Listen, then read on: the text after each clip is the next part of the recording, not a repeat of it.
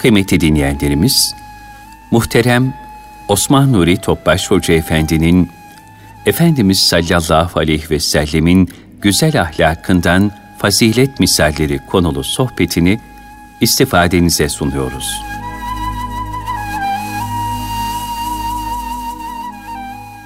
Resulullah sallallahu aleyhi ve sellem Efendimizin aziz, latif, mübarek, pak ruhu tayyibelerine, Ehl-i Beyt'in eshab-ı kiramın, enbiya-i izamın, saadat-ı kiram hazretlerinin, şehitlerimizin cümle geçmişlerimizin ruhu şeriflerine, dinimizin, vatanımızın, milletimizin bütün İslam dünyasının selametine, şerlerin şerrinden muhafazasına. Diğer taraftan ümmet-i Muhammed'in hastalarına şifa, dertlerine deva, borçlarına eda niyazıyla bir Fatiha-i Şerif, üç İhlas.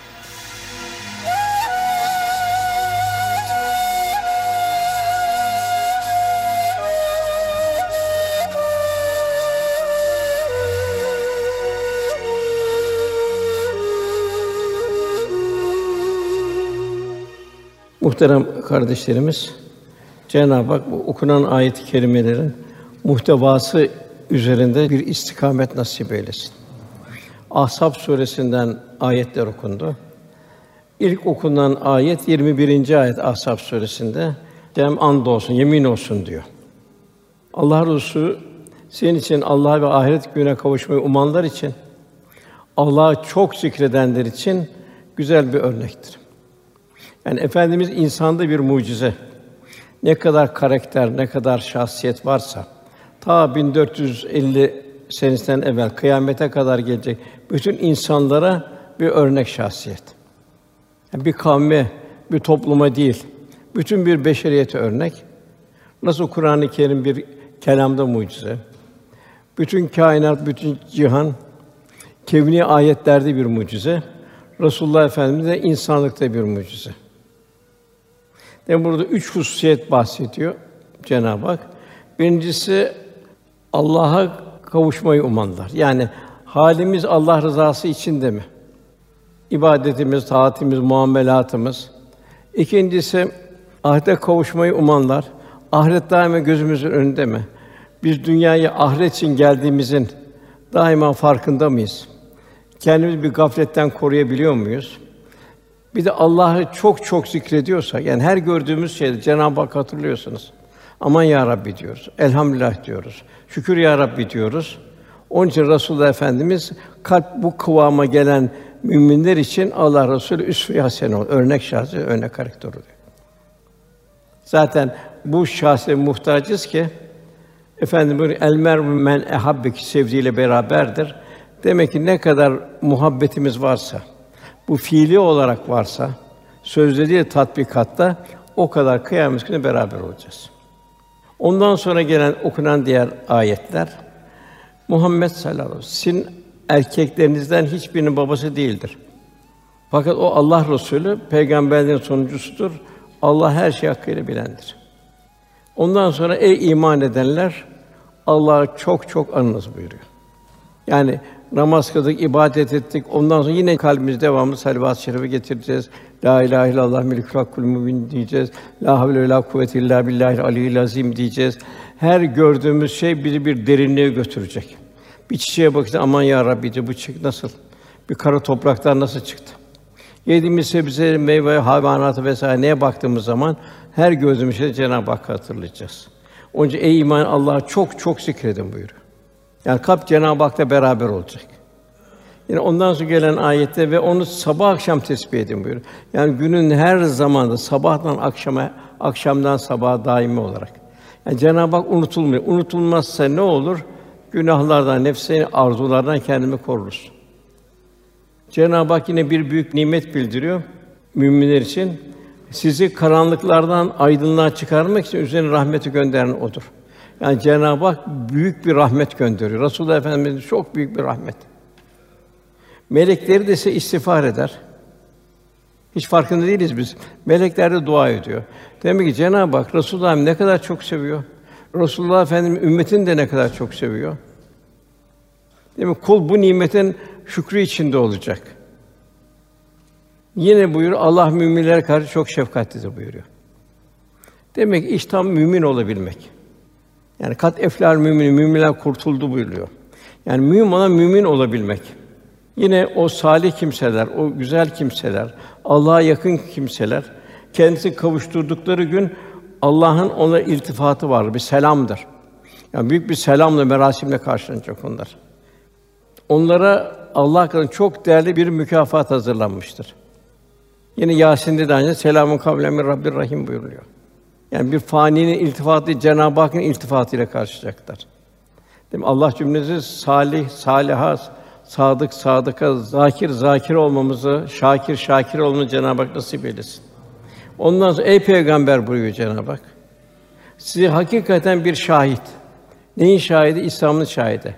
Fiili şahit, yaşayarak her şeyi şahit. Bir müjdeci, ebedi bir hayatı müjdeliyor ve bir uyarıcı, bir ikaz edici gönderdik buyuruyor. Yine Allah'ın izniyle bir davetçi nur saçan bir kandil olarak gönderdik. Bak Cenab-ı Hak ne kadar Resulullah'ı seviyor, biz de ne kadar bunun farkındayız. Biz ne kadar seviyoruz. Lafta sevilmez, fiilde sevilir. Tatbikatta muhabbet artar. Muhabbet iki kalp arasında bir ceyran hattıdır. Taklit ettikçe o muhabbet artar. Ondan sonra Allah'tan büyük bir lütfu ereceklerine sen müminlere müjde buyur Cenab-ı Hak. Efendim bugünkü sohbetin mevzu efendimizin güzel ahlakından fazilet misalleri. Yani bu fazilet misallerinden bizde ne kadar var? O kadar Resulullah Efendimize yakınız. Çünkü kıyamette ki sevdiğiyle beraber olacağız. Eshab-ı kiram hep bunun derdindeydi. Dünyada büyük bir lezzet duydu. Doyamadı o lezzete. Ya Resulullah canım malım sana feda olsun buyurdu. Yani Resulullah Efendimiz insanda bir mucize. Her karakter ve her şahsiyet örnek. Cahiliye insanı insanlıktan çıkan bir insanlık. İnsanlığa vedan bir insanlık. Onun cahiliye devri denir. Orada pek çok değişik karakterler var. Kız diri diri gömenler var. Zalimler var. Bir kas sistemi var. E, bunların hepsini Resulullah Efendimiz ayrı ayrı bir metotla hepsinin ruhlarını Kur'an ve sünnet ile ihya etti. Cahil bir toplumdan bir faziletler medeniyeti inşa edildi. Dünyada ikinci böyle bir medeniyet yok. Bu kadar bir cahil insandan nasıl böyle bir medeniyet, bir zarif, hassas bir insanlar meydana geliyor. Rakik bir insanlar meydana geliyor. Gönül insanları meydana geliyor. Gönüller efendimizi tanımaktan, onunla dost olmaktan büyük bir lezzet duydu. Dünyevi arzular azaldı. Daima emret ya diyerek onunla beraber olmanın hazzı için yaşadılar. Bir sürü fetihler oldu. Hazineler aktı. Fakat eshab-ı kiramın Allah Resulü'nün o taklitten evlerinin şekli, geometrisi vesaire değişmedi. Eskiden nasıl öyleydi? Gelini Allah için infak etme durumundaydılar. Velhasıl bütün dertleri ben Allah Resulüne kıyamet günde ne kadar yakın olacağım. Efendimizin ömrü bir fedakarlık içinde geçti. Kendisini cihandan mesul gördü. Sırf bunun toplumdan değil. Onun için dünyanın her tarafına sahabe yetiştirip gönderdi. Hem o kadar mesul gördü kendisine. Kendisi yıpratacak kadar mesul gördü. Cenab-ı Hak Şuara Suresi 3. ayetinde Resulüm onlar iman etmiyorlar diye nerede kendine kıyacaksın buyurdu. Efendimizin bir fedakarlığını bildiriyor ayet. Demek bizden de el mer'u men ahabbe ki sevdiği beraberdir. Demek fedakârane bir şekilde İslam'ı yaşamamız lazım. Yaşayacağız ve yaşatacağız. Yaşama zevkini ferdi yerimize bir kenara bırakacağız. Yaşatma zevkinin faziletine ereceğiz. Efendimiz en mükemmel fiili kıstas emsal bir örnek. Cenab-ı Hak onu canlı can bütün varlıklara rahmet olarak gönderdi. Öyle ki cahiliye karanlığındaki çöller onun nuruyla hayat buldu. Kan gölüne dönen o çöller huzura erişti. Zulme uğrayan hayvanat onun şefkat merhametiyle hayat buldu. İmansız, ahlaksız cehenneminde bulunan gönüller onun güzel ahlakıyla, sünnetiyle hayat buldu. Cenab-ı ve ma erselnâke illa rahmeten lil âlemin buyuruyor. Bütün insanlara. Yine Efendimiz sallallahu aleyhi ve sellem insanın bir siracı münir. Yani karanlıkları aydınlığa çeviren bir ebediyet kandili. Yine 46. ayette Allah'ın bir davetçi ve nur saçan bir kandil olarak gönderdik. Yine Cenab-ı Hak ve inneke la hulukun azim buyur. Şüphesiz sen en muhteşem bir ahlak üzeresin. Zaten onun üzerine bir ahlak görülmedi kainatta. Hatta gayrimüslimler bile yapılan birçok araştırmada onu efendimiz takdir etti. Misaller çok da. Mesela o Fransız filozof Lafayette, ey Muhammed dedi, sen dünyada tevzi eden hak hukuku dedi, adaleti şimdiye kadar kimse tevzi edemedi dedi. Bismarck öyle söyledi, öbürleri öyle vesaire hepsi vicdan olan takdir etti. Yani gayrimüslimlerden. Efendimizin misal, o üsve-i sene, örnek şahsiyet, o karakter, o faziletten birkaç misaller okuyalım. Resulullah Efendimiz daima yetimlerin hamisi oldu. Cenab-ı onu da yetim olarak gönderdi dünyaya. Baba alındı, arkadan anne alındı, arkadan dede alındı. Efendimiz gözlerini hayatı yetim olarak açtı. Efendimiz şu ifadeleri ne yüksek bir fazilet numunesidir. Ben her mümine kendi nefsinden daha yakınım. Bir kimse öldükten sonra mal bırakır, o mal kendi yakınlarına aittir, mirasçılara aittir. Fakat borç veya yetimler bırakırsa onu borcu ödemek ve yetimleri himayet bana aittir buyuruyor. Bugün Batı'da hümanizm filan işte martaval. Esas bir insanlık cevherini Resulullah Efendimiz görüyor. Yani borç bırakırsa, yetimler bırakırsa bana aittir buyuruyor. Yani burada bizi neyi teşvik ediyor efendimiz? Onu beraber olmak için yetimlere, borçlara nasıl bir yakınlık göstereceğiz? Hep efendimiz fiili yaşayışıyla bize misaller veriyor. Efendimiz zaman zaman eshab-ı kirama hitaben çünkü eshab boş vakti olmasını istemezdi. Çünkü boş vakti ona laballe girer. Boş işlere girer. Ey ümmetim bugün bir yetim başı okşadınız mı? Bir gönül almak, bir gönül insanı olacaksın. Kalbin bir dergah haline gelecek. Bugün bir aç doyurdunuz mu? Bugün bir hasta ziyaretinde bulundunuz mu? Bugün bir cenaze teşhinde bulundunuz mu? Yani Resulullah Efendimiz devamlı sorardı. Onlar din kardeşi der ortada teselli kaynağı olmaya teşvik ederdi. Demek ki biz de şunu diyoruz, biz din kardeşlerimizin mazlumlar, mağdurlar, hastalar ne kadar onlara dert ortağı oluyoruz. Bunlar üsve-i haseneye vesile efendimize beraber olmaya. Enes radıyallahu anh diyor ki vefatı esnasında Resulullah'ın biz yanındaydık diyor. Bize üç defa namaz hususunda Allah'tan korkun dedi. Demek en mühim hem kendimizin namazı huşu ile kılabilmek hem de evlatlarını ufak yaşta alıştırmak. Hemen sonra kadar daha çocuk yok çocuk değil. Ağaç yaş kendirir.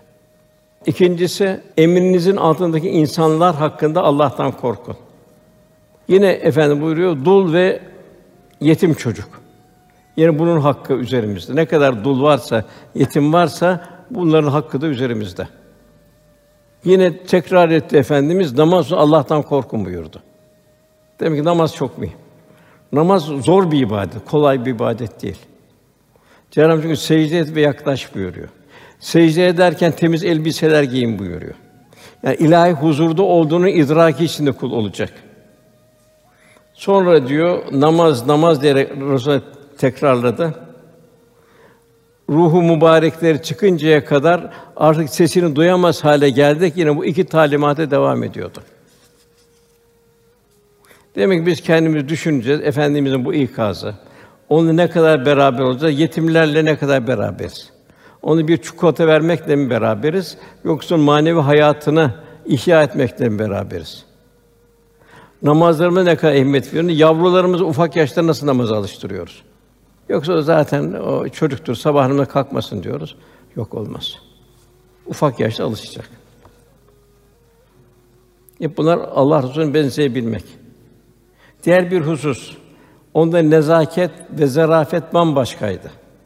Mesela muhataplarında gördüğü hata ve kusurları yüzlerine vurmaz da. Sen böyle yaptın, şöyle yaptın demezdi. Galata ruhiyeti yani yanlış yönü kendine izafe ederdi. Ne oluyor ki bana? Ben şöyle şöyle görüyorum derdi. Hatayı kendi gözüne izafe ederdi. Yine bir mümini mahcup etmemek. Bir meclis deve eti yendi. Tam namaza duracaklar. Bir kişi gayri ihtiyari abdesti bozuldu. Şimdi Gelinen gidip abdest alsın demiş çünkü mahcup olacak diğer şeyler arasında. Deve eti yiyenler hepsi yeniden abdest alsın. Yani bir kişinin mahcubiyetini telafi etmek için o kadar kişi yeni baştan abdest aldı Resulullah Efendimiz. Ne kadar bir hassasiyet, nasıl bir gönül. Yine Ömer bin Hattab radıyallahu anh anlatıyor. Görgüsüz bir bedevi geldi. Sallallahu aleyhi ve sellem sebepsiz yere üç kere seslenmişti.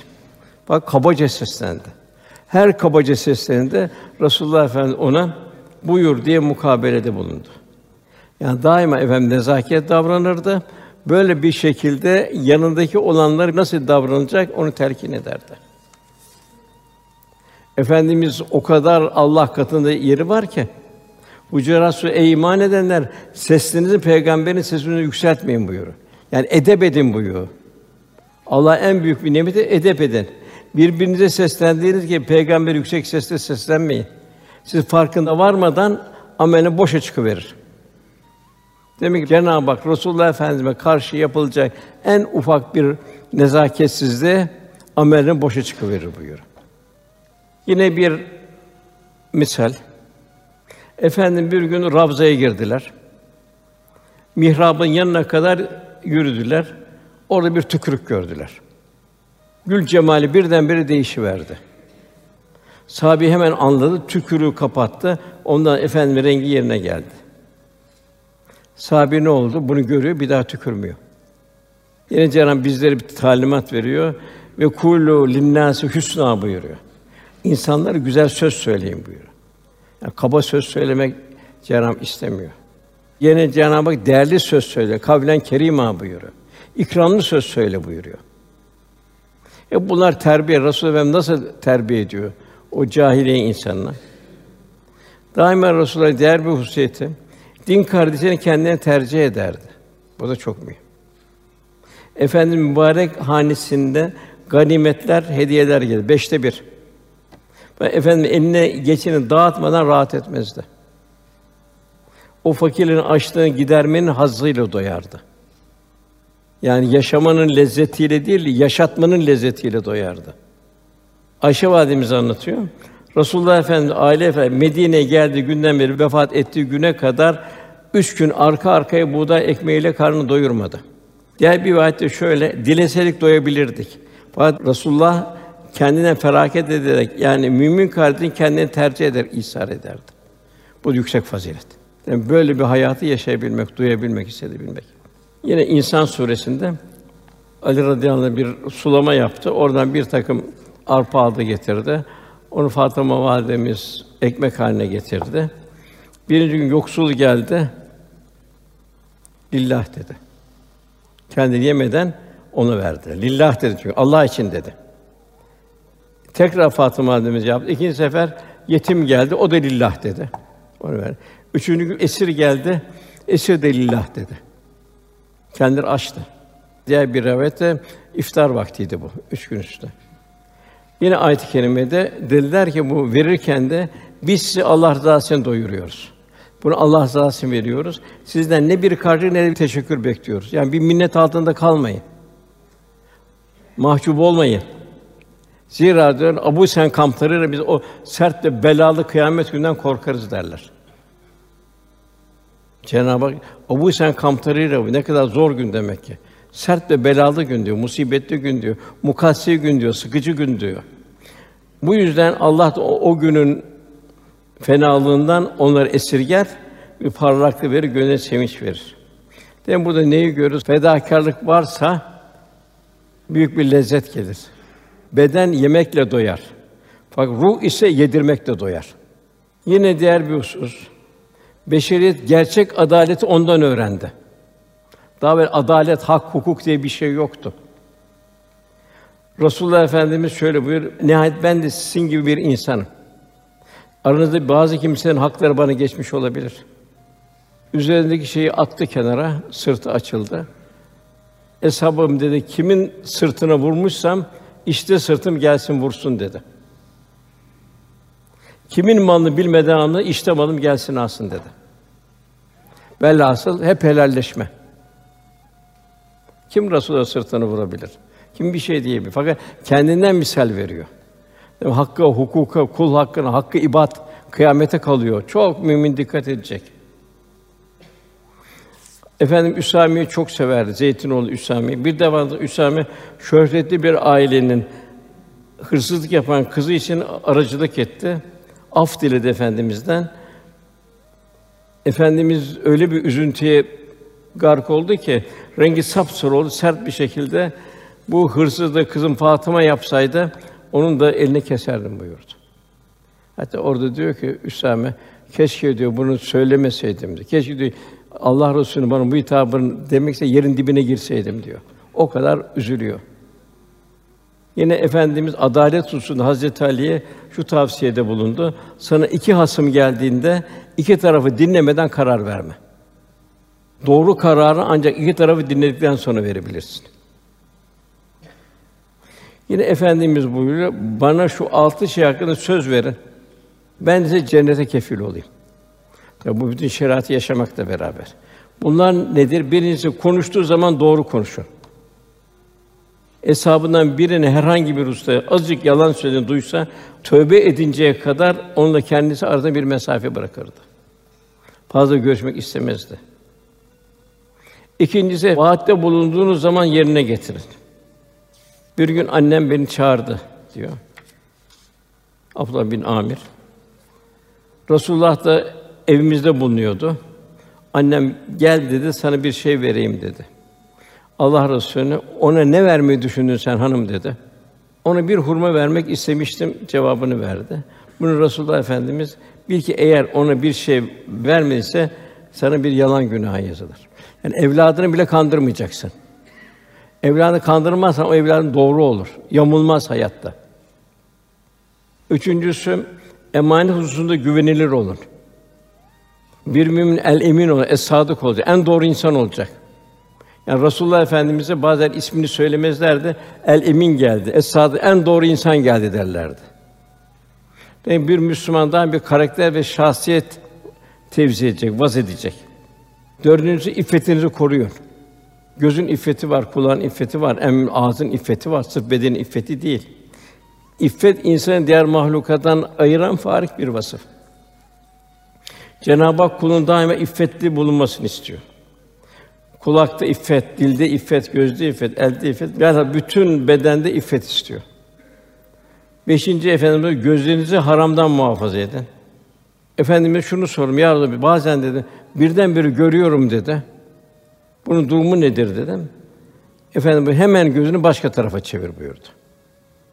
Yani idameye nazar yok. İadeye nazar yok.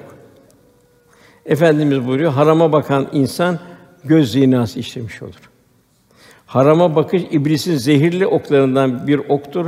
Her kim Allah korkusu sebebiyle onu terk ederse yüce Allah bu davranışına karşı ona kalbinde imanın tadını hissettirir. Altıncısı ellerinizi haramdan uzak tutun. Demek ki bu adalet, hak, hukuk vesaire. Bunu ne kadar dikkat edebiliyoruz. Cenab-ı Hak buyuruyor: Ey iman edenler, adaleti titizlikle ayakta tutan. Kendinizi, ana babanızı ve akrabanızı aleyhinde de olsa Allah'ın şahit eden kimseler olun. Hislerinize uyup adaletten sapmayın. Yine efendimiz yani bu vasıfları sayıyoruz ki ne kadar kıyamette beraber olacağız, ne kadar bu halleri yaşıyoruz. Savaşta dahi efendimiz merhamet tevzi ederdi. Bir gün müşrikler geldi bu Bedir harbinde. Efendimizin yanında bu kuyudan su almak istedi. Ersun harbe girecekler kılıç kılıça. Sahip vermek istemedi, efendim verin dedi. Daima bir Müslüman İslam'ın merhametini, şefkatini tevzi edecek. Bir günde efendimiz müşrikler lanet et ya Resulullah dedi. Dişini kırdılar efendimize. Ben lanetçi olarak gönderilmedim, alemler rahmet olarak gönderildim buyurdu.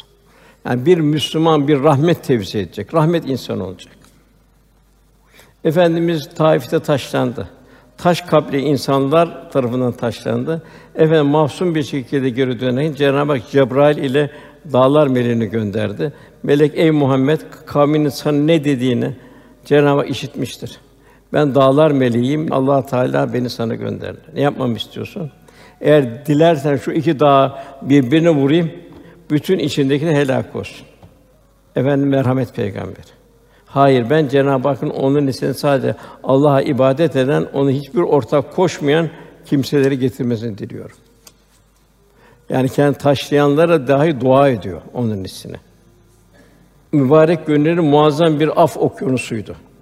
Mekke'nin kendi 20 küsür sene zulmedene karşı af ilan etti. Tam kısas yapılacak zaman, cezaları verilecek zamandı. Hatta kızı Zeynep radıyallahu anh'ı şehit eden Habbar bin Esed geldi. La ilahe illallah Muhammed Resulullah dedi. Efendim onu da affetti. Bu zulmü niye yaptın kızıma diye sormadı. Fetihten sonra ne yapacağını bekleyen Mekke halkına ey Kureyş toplu şimdi benim sizin hakkında ne yapacağımı sanırsınız? Kureyşler dediler ki biz senin hayır ve iyilik yapacağını umarak hayır yapacaksın deriz. Sen kerem ve iyilik sahibi bir kardeşsin. Kerem ve iyilik sahibi bir kardeşin oğlusun dediler. Bunu sallallahu aleyhi ve sellem ben de Yusuf'un kardeşlerine dediği gibi diyeceğim. Size bugün bir başa kalkma yok dedi. Yani onların yaptığı 20 senelik olan o cürümlerin üzerine bir şal attı Resulullah Efendimiz. Ondan sonra diğer bir tarafı bugün dedi merhamet günüdür dedi. Bugün Allah'ın Kureyşleri İslamiyetle güçlenip üstün kılacağı bir gündür. Zaten Kureyş'te hemen hepsi Müslüman oldu. Resulullah büyü yapıldı. Ayşe ben, ya Resulallah sihir yapan kimseyi teşhir edip rezil rüva etsen olmaz mı dedi. Efendim şu muhteşem cevap verdi. Allah Teala bana şifa verdi. Onu yaptığı zehirlemeden sonra ben de insanlar üzerine şerri yaymak, ona kötülük yapmak istemem buyurdu. Daima af. Demek ki bize burada terkin şahsımıza karşı yapılan hatalara karşı nasıl bir mukabele bulunacağız? Resulullah Efendimiz nasıl mukabele bulunuyordu? Cenab-ı Nur Suresi'nin 22. ayetinde Ebubekir Efendimizin en çok sadaka verdiği kimse Hazreti Ayşe radıyallahu annemize iftira atan biri çıktı sadaka vermeyeceğim dedi. Ayet indi. Nur Sure 22. ayet Allah'ın size bağışlamasını istemez misin buyurdu. Ebubekir evet bağışlama isterim dedi. Kızının iftira atan yine sadaka vermeye devam etti. Yine Efendimiz tevazunun zirvesindeydi. Mekke fethi günü bir hemşire efendim karşısında korku ve heyecana kapıldı. Titremekten dişleri birbirine vurmaya başladı. Ya Resulallah bana İslam'ı terkin buyurunuz dedi. Efendimiz ilk defa onu sükûnet terkin etti. Sakin ol kardeşim dedi. Ben bir kral ve hükümdar değilim dedi. Muhterem validelerini kastederek Kureş'ten güneşte kurutulmuş et yiyen senin eski komşunun ben yetimiyim buyurdu. Yani tarihte Kâb'ına varına bir tevazu örneği. Yine efendimiz kendisini arkadaşlar farklı bir görmezdi. Yani bir sefer esnasında hesabından koyun kesip pişirmeyi istenmişti. Sahabeden biri ya onu ben keseyim dedi. İzin aldı. Biri yüzmesini ben yapayım dedi. Bir başkası pişirmesinin de bana ait olsun dedi. Farikâne efendim o halde dedi odun toplamak da bana ait olsun dedi. Sahabi dediler ki ya biz bunu yaparız dedi odun toplamayı da sizin yorulmamanız isteriz dedi. Efendimiz de sizin benim işimi de yapabileceğini biliyorum. Fakat ben size göre imtiyazlı bir durumda bulunmaktan hoşlanmam dedi. Yine Üsame anlatıyor. Resulullah Efendimiz sözleri Kur'an idi. Çok zikreder, hutbelerini kısa tutar cuma hutbelerini. Namazdan daha uzun kılardı. Bir yoksulun, bir biçarenin işini görmek için onunla birlikte ihtiyacı görünceye kadar yürümekten çekinmez, onunla beraber yürürlerdi. Mahlukata ait bir efendimizin merhameti. Efendim bütün mahlukatı Halik'in nazarıyla bakardı. Kim yarattı onları? Allah yarattı. Niçin yarattı onları? Sana bir el musavvir, el bari sıfatının bir temsili olarak yarattı. Sayısız hayvanat. Efendimiz bütün mahlukatı da Cenab-ı Hakk'ın nazarıyla bakardı. Efendim bir yanık karınca yuvası gör. Maalesef eskiden bu Anadolu çok yapılırdı. O kökler yansın diye. Bir yanık karınca yuvası gördü. Efendimiz dehşete kapıldı. Allah'ın verdiği cana kıymaya kimin hakkı olabilir dedi. Hangi bunu vicdan yakabilirdi bu karınca yuvasını? Vallahi zaten onlar da Allah inşallah affeder çok dua eder bilmiyorum o tarafı. Fakat onlar da kıyamet günü kalkacak. Onlar da haklarını alacaklar. Hatta ammenin sonra yakullu kâfiru ya leytenin kuntu turaba. Kâfirler keşke bu hayvanlar gibi olsa yok olsaydık gitseydik diyecekler. Mekke fethine giderken bir köpek yavrunu emzirdi, öbür taraftan geçin buyurdu. Deve üzerine sohbet eden insanlar gördü. Hayvanları onlara güzel yormadan binin ve kullandığınız zaman güzel bir şekilde istirahat ettirin buyurdu. Aşağı inin dedi, oturun orada dedi sohbet edin. Bırakın hayvanlar dinlensin dedi. Sevadi bir Rabi var. O efendimize geldi. Ondan birkaç tane deve istedi. Efendimize verdi. Fakat şu talimatı verdi. Çünkü o hayvanın da hakkı var. Eve döndüğün zaman hane halkına söyle, hayvanlar iyi baksınlar. Yemlerini güzelce versinler. Sen nasıl kendi yiyeceğine dikkat ediyorsun? Yine onlara tırnaklarını kesmeni emret ki hayvanların sütlerini sağarken memelerini incitip yaralamasınlar. Hayvanlara dair bir hukuk Resulullah Efendimiz vaz ediyor. Bir yılanı diyor, mümkün bir vuruşta öldür diyor. Onu kıvrandırma buyuruyor. Kanaat ve istina üzerine yaşadı Efendimiz. Dünyanın en mesut aile yuvası Resulullah Efendimiz yuvasıydı. O yuvada dünyada ait hiçbir şey yoktu. Yani huzur vardı, ruhaniyet vardı, rıza vardı. Hazreti Ömer radıyallahu anh, bir gün efendim hani saatine geldi. Odanın içine şöyle bir göz gerdirdi. Ne var ne yok diye. Bir köşede bir ölçek kadar arpa unu, onun yanında bir çividası, eski bir su kırbası, hepsi bu kadar. Hazreti Ömer bunları görünce içini çekti. Kendi tutamadı, gözlerin doldu ve ağlamaya başladı. Efendimiz niçin ağlıyorsun ey Ömer dedi. O da niçin ağlamayayım ya Resulallah dedi. Kayserler, kistalar, dünya nimetleri içinde güzellerken Resulullah ise kuru hasır üzerine yaşıyor dedi. Resulullah Efendimiz Hazreti Ömer'in gönlünü hoş etti. Ağlama ey Ömer dedi. Ağlama dedi. Dünyanın bütün nimet ve zevkleri onların ahirette bizim olmasını istemez misin buyurdu. Zaten Kuzey Afrika fethedildi kısa zaman sonra.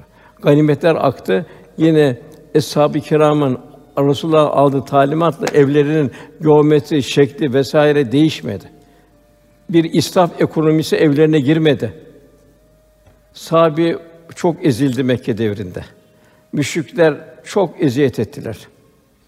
Onlar dediler biz de Allah'a inanıyoruz, ibadet ediyoruz.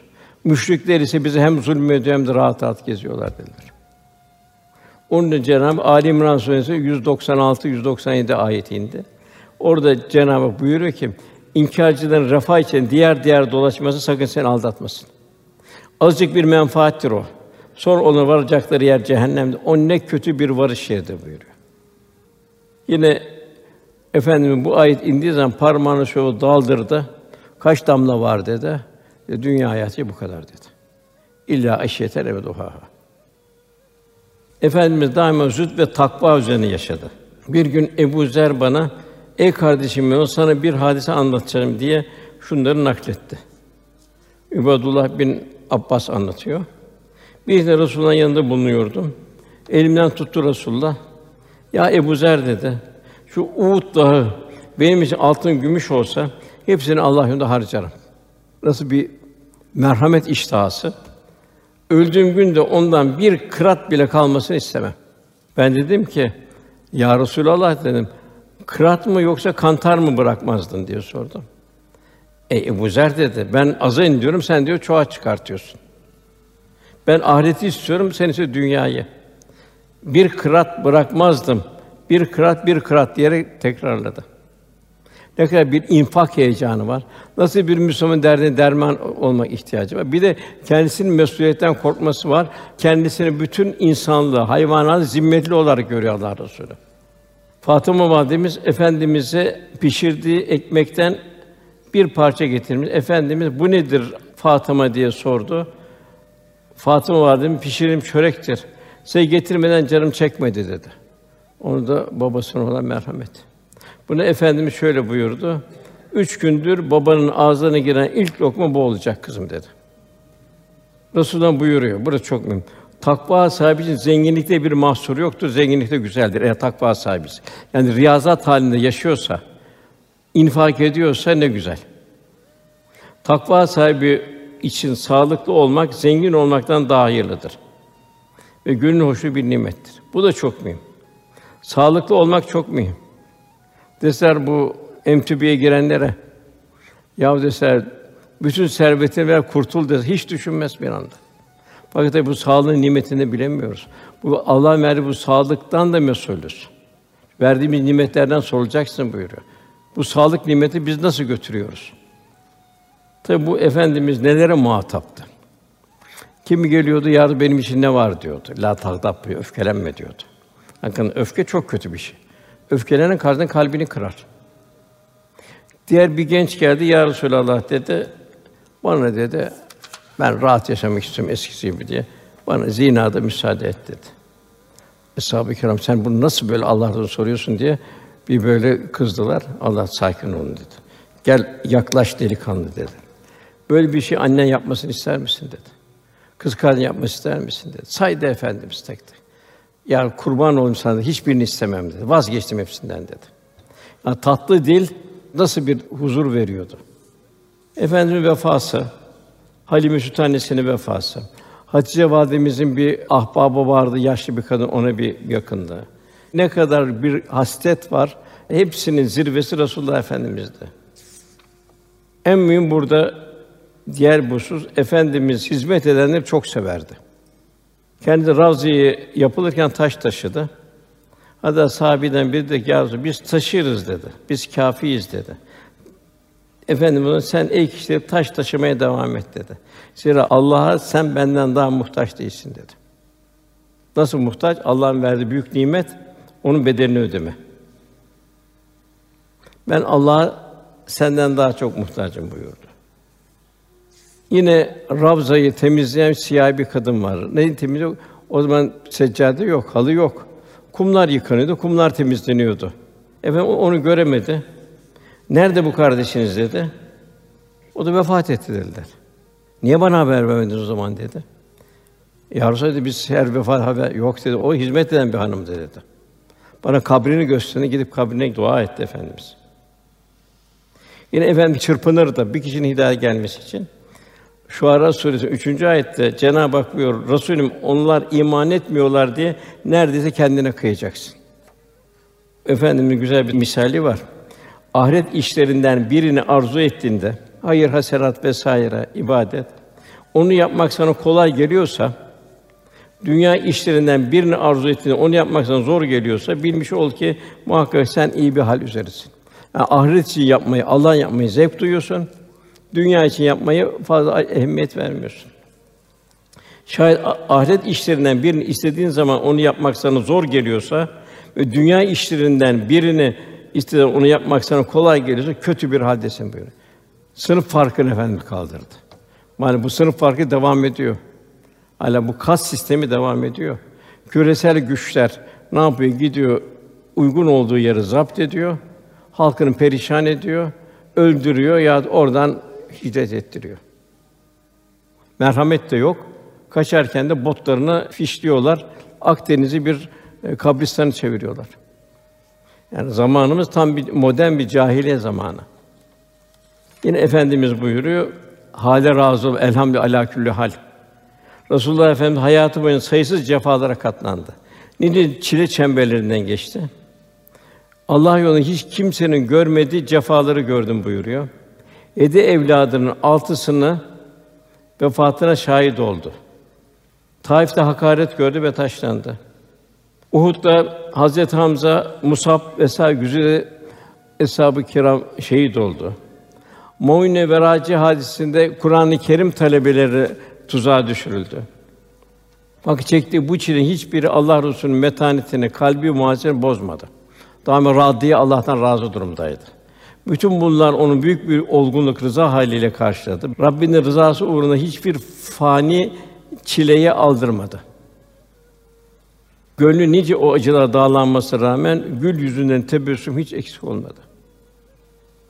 Onu efendim hiç kimse asık bir yüzle, çatık kaşla, abuz bir çehreyle görmedi. Efendimiz daima yanındakilere bulunduğu zaman bir tebessüm halinde olurdu. Daima İslam'ın güler yüzünü aksettirirdi. Bu da teselli bir hadis-i şerif. Resulullah sallallahu aleyhi ve sellem rıza halindeki bir müminin mükafatını şöyle bildir. Allah razı olan bir müminin mükafatını şöyle bildir. Bir kulun çocuğu vefat ettiğinde Allah Teala meleklerine kulumun çocuğunun ruhunu mu aldınız der dedi buyurdu. Melek evet ya Rabbi dediler. Allah Teala onun gönül meyvesini kopardınız demek ki dedi. Çok ibretli. Evet ya Rabbi dediler. Hak Teala peki kulum ne dedi? Onun evladını aldığınız zaman melekler o sana hamd etti. İnna lillah ve inna ileyhi raciun dedi. Yalnız sana iltica etti ya Rabbi. Bunun üzerine Allah Teala şöyle buyurdu. Kulum için cennette bir ev inşa edin. İsmini de Beytül Hamd. Hamd evi koyun buyurdu. Tabi bu sallallahu aleyhi ve sellem efendimizin o yüce ahlakı, o Cenab-ı Hakk'ın ahlakı onu tasavvur etmeye gücümüz yetmez. Yaşamaya da gücümüz yetmez fakat ne kadar yaklaşabiliriz? Yani şu misaller hayatımızda ne kadar var? Veyahut da ne kadar bu misalleri yaşamaya gayret ediyoruz? Allah cümlemizin yardımcısı olsun. En büyük saltanat Resulullah Efendimiz gibi yaşayıp kıyamet günü onun civarında olabilmek. Allah cümlemize nasip eylesin. Duamızın kabul niyazı lillahi teala Fatiha.